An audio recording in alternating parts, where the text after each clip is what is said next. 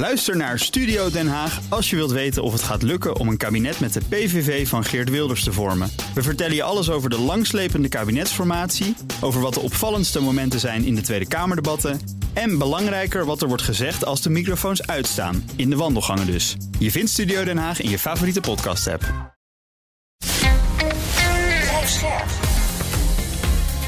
BNR Nieuwsradio. Boekenstein en de Wijk. Hugo Reitsma. Dit is een extra uitzending van Boekenstein en de Wijk in verband met de oorlog in Oekraïne en de crisis met Rusland. Het is maandag, dag 313 van de invasie. Rob, Arjan, uh, de beste wensen. Ja, de beste wensen. Jullie ook, moet ik zeggen. Zelensky heeft een nieuwjaarsspeech gehouden. Is alweer heel knap opgebouwd hoe hij dat dan allemaal doet. Hè? Hij zegt dat hij dus uh, alle gebieden wil die terug hebben. Dat zegt hij steeds eigenlijk, hè? ook nu. Hij heeft, geeft geen timeline of zo van uh, wanneer de oorlog zal eindigen. Want dat weet natuurlijk ook niemand en hij ook niet. Hè? En wat hij steeds maar weer doet, en dat is natuurlijk toch wel heel slim van hem. Hè? Als Poetin niet gestopt wordt in Oekraïne, dan zal hij de EU, de Europa gaan aanvallen. Dus help ons nou, want anders dan hebben jullie de problemen. Dat is eigenlijk wat, wat erin stond.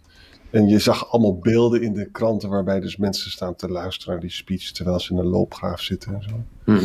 Het is wel indrukwekkend, vind je niet? Ja, en hij heeft ook nog gezegd, uh, of dat nou in die speech was, maar in ieder geval heeft hij dat uh, vannacht uh, weer gezegd, van ze hebben alle reden om bang te zijn, die Russen. Ja, als je naar Poetin luistert, zijn nieuwjaarsspeech, dan, ja, dan blijkt er dus wel uit dat hij erkent dat het een moeilijk jaar is geweest. Uh, maar, en dat is toch wel bijzonder hoor, hij zegt dit is noodzakelijk wat we aan het doen zijn om de soevereiniteit van Rusland te waarborgen en de maatschappij te consolideren. Nou ja, wat uh -huh. mogen betekenen. Maar goed, in ieder geval, uh, dit is een operatie die helemaal ten dienste staat van, uh, van Rusland. En wat je hier ziet, vind ik, is dat iedere keer schuift hij een stukje verder op ook weer in deze nieuwjaarsspeech, in de richting van ik ben in oorlog met de NAVO. Ja. En dat is, wel, dat is echt wel significant, jongens. Uh, dat moet je niet onderschatten wat hier aan uh, de hand is. Hij zegt, ja, kijk, wij vechten om onze historische gebieden in de nieuwe onderdelen van de Russische Federatie te beschermen. Dat zijn dus voor de annexeerde gebieden. Nou ja, dat ja. is natuurlijk ook gewoon, ja, zo kan ik het ook wel. Ja. De onafhankelijkheid en de soevereiniteit van Rusland, die zijn afhankelijk van de controle die Rusland over Oekraïne heeft. Dat is feitelijk de kern van zijn boodschap. En het aardige is, die, deze prachtige boodschap, eh, die vertolkte hij eh, vanuit een, eh, militaire, militair hoofdkwartier in Don, eh, Rostov aan de Don. En dat is het hoofdkwartier van het zuidelijke militaire district. En op diezelfde dag, of een dag later, hebben we nu die verschrikkelijke Oekraïnse aanval op uh, Donetsk-provincie, op het plaatsje Makivka. Hè? Uh, en daar zijn de, de, daar zeggen, daar, het was een ambachtschool staat daar. En die zat vol met munitie, dat maakt het allemaal nog erger. Maar ook vol met soldaten. Hm. Russen zeggen dat er 63 soldaten zijn omgekomen. De Oekraïners zeggen, spreken zelfs over honderden soldaten, misschien wel 400 soldaten. En ook ook over 300 gewonden. Het betrof hier drie HIMARS. Elke HIMARS heeft zes raketten, zijn dus 18 raketten. Mm-hmm. En de bloggers hebben, zijn boos. Hè? Die hebben dus gezegd van luister eens, hoe vaak hebben we niet gewaarschuwd dat je munitie en de soldaten moet je uit dat schootsveld houden van die HIMARS. Maar dat doen die domme generaals niet. Ja, dit is, dit is natuurlijk een verschrikkelijke uh, aanval. Je, je, kan het enigszins relativeren wel door te zeggen dat bijvoorbeeld in Bachmoed 150 Russen per dag sterven. Hè? Ja, ja. Nou ja, en je noemt het verschrikkelijk, maar je kan natuurlijk ook zeggen verschrikkelijk succesvol. Want als de Russen honderdduizenden gemobiliseerden naar Oekraïne sturen, ja, dan zal je ze toch ook met honderd het gelijk uh, weg moeten krijgen. Ja, zeker. En kijk, het interessante is, uh, en ik heb het ook gezien, uh, dat er dus een uh, munitieopslagplaats ook is getroffen. Want die zou inderdaad in die school zitten. Dat komt ongeveer tegelijkertijd met het bericht van Budanov, het hoofd van de inlichtingendienst van Oekraïne. die zegt van, we zien op dit ogenblik dat het aantal granaten dat de Russen afschieten, dat is gedaald van pakweg 40.000 tot 60.000 per dag naar 19.000 tot 20.000 per dag. Hm. En uh, ook hier wordt weer uh, de link gelegd met toch ehm, het opraken van de munitie. Misschien is het toch nog wel even goed om daar iets over te zeggen. Omdat dat eh, vaak, wordt, ehm, eh, niet vaak, vaak niet goed wordt begrepen. Wat ik bedoel is, kijk, als wij zeggen van die munitie raakt op, dan is het natuurlijk niet zo dat het volgende week op is. Dat kan dan nog maanden duren. Maar dat Hmm. is dan een eh, situatie waarin langzamerhand je steeds minder gaat gebruiken. Dus dit, dit past in dat beeld wat eh, de Oekraïners nu ook zeggen.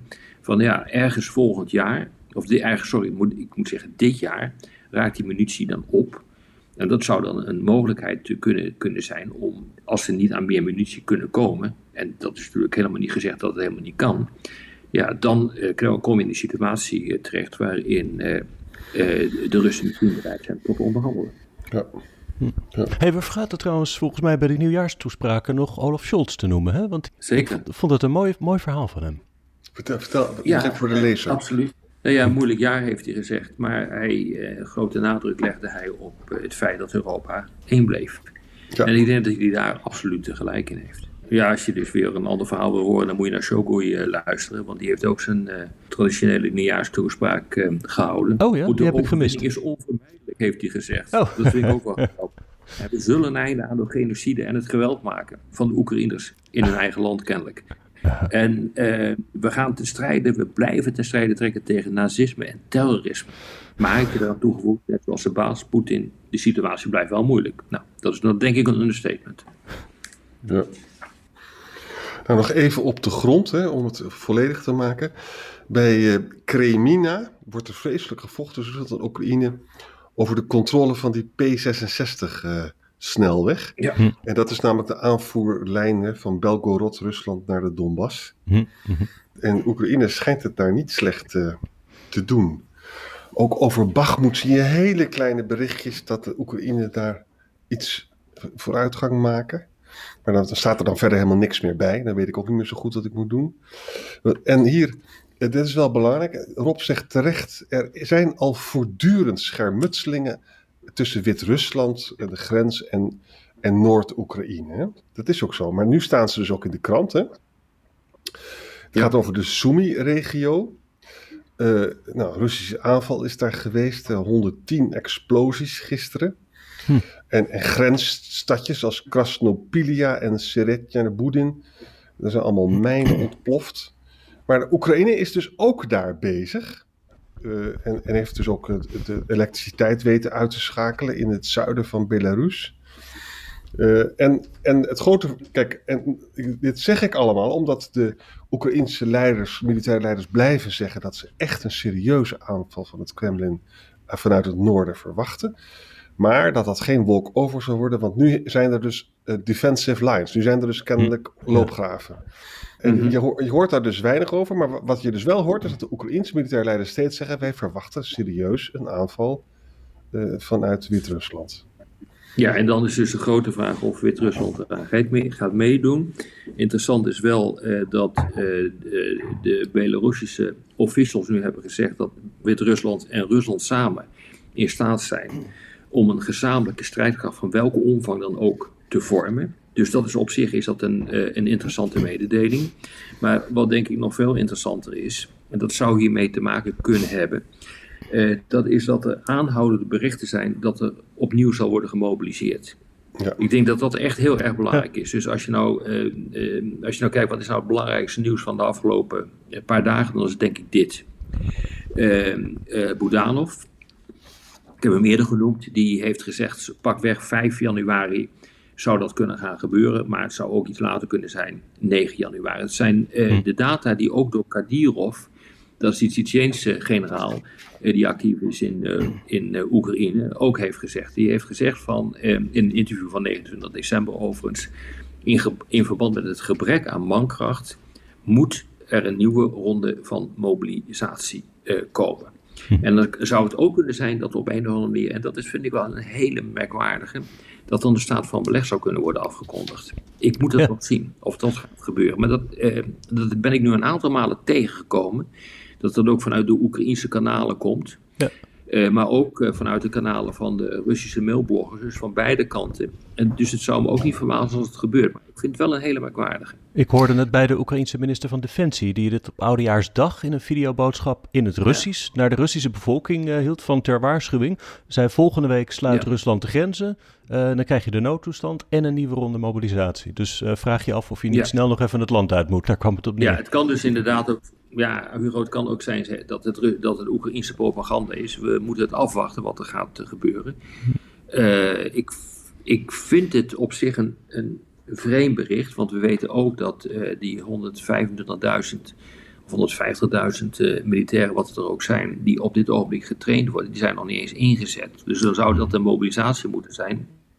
Ver- vermoedelijk, die wordt ingezet nadat die 150.000 mensen gereed zijn voor inzet. Ja. Dus het, is, het, blijft een, het blijft een vreemd verhaal. Maar goed, ik bedoel, je moet er wel rekening mee houden. Europa, dan moet je even uitleggen. Eh, In die podcast van Caliotti wordt er dan ge- gespeculeerd dat de dienstplicht eh, zou worden uitgebreid eh, naar 24 maanden. En dat dat militair Mhm. van betekenis zou zijn. Ik dacht dat de mobilisatie tot nu toe is een combinatie van gewoon contractmensen hè, en reservisten. En er is ook, er is ook Mhm. wel dienstplicht voor een aantal mensen, toch of niet?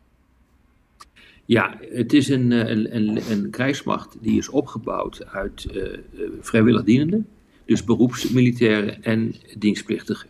De dienstplichtigen mogen, als ik het goed heb, volgens de wet niet worden ingezet buiten het eigen land, dus in Oekraïne. Maar ze mogen alleen worden ingezet ter verdediging van de, de, de Russische staat. Oh ja. Dan mogen ze worden ingezet. Dat wil niet zeggen dat er niet mee gesjoemeld wordt. We weten dat er ook dienstplichtigen worden ingezet voor bepaalde taken eh, eh, ten behoeve van de oorlog in, eh, in Oekraïne.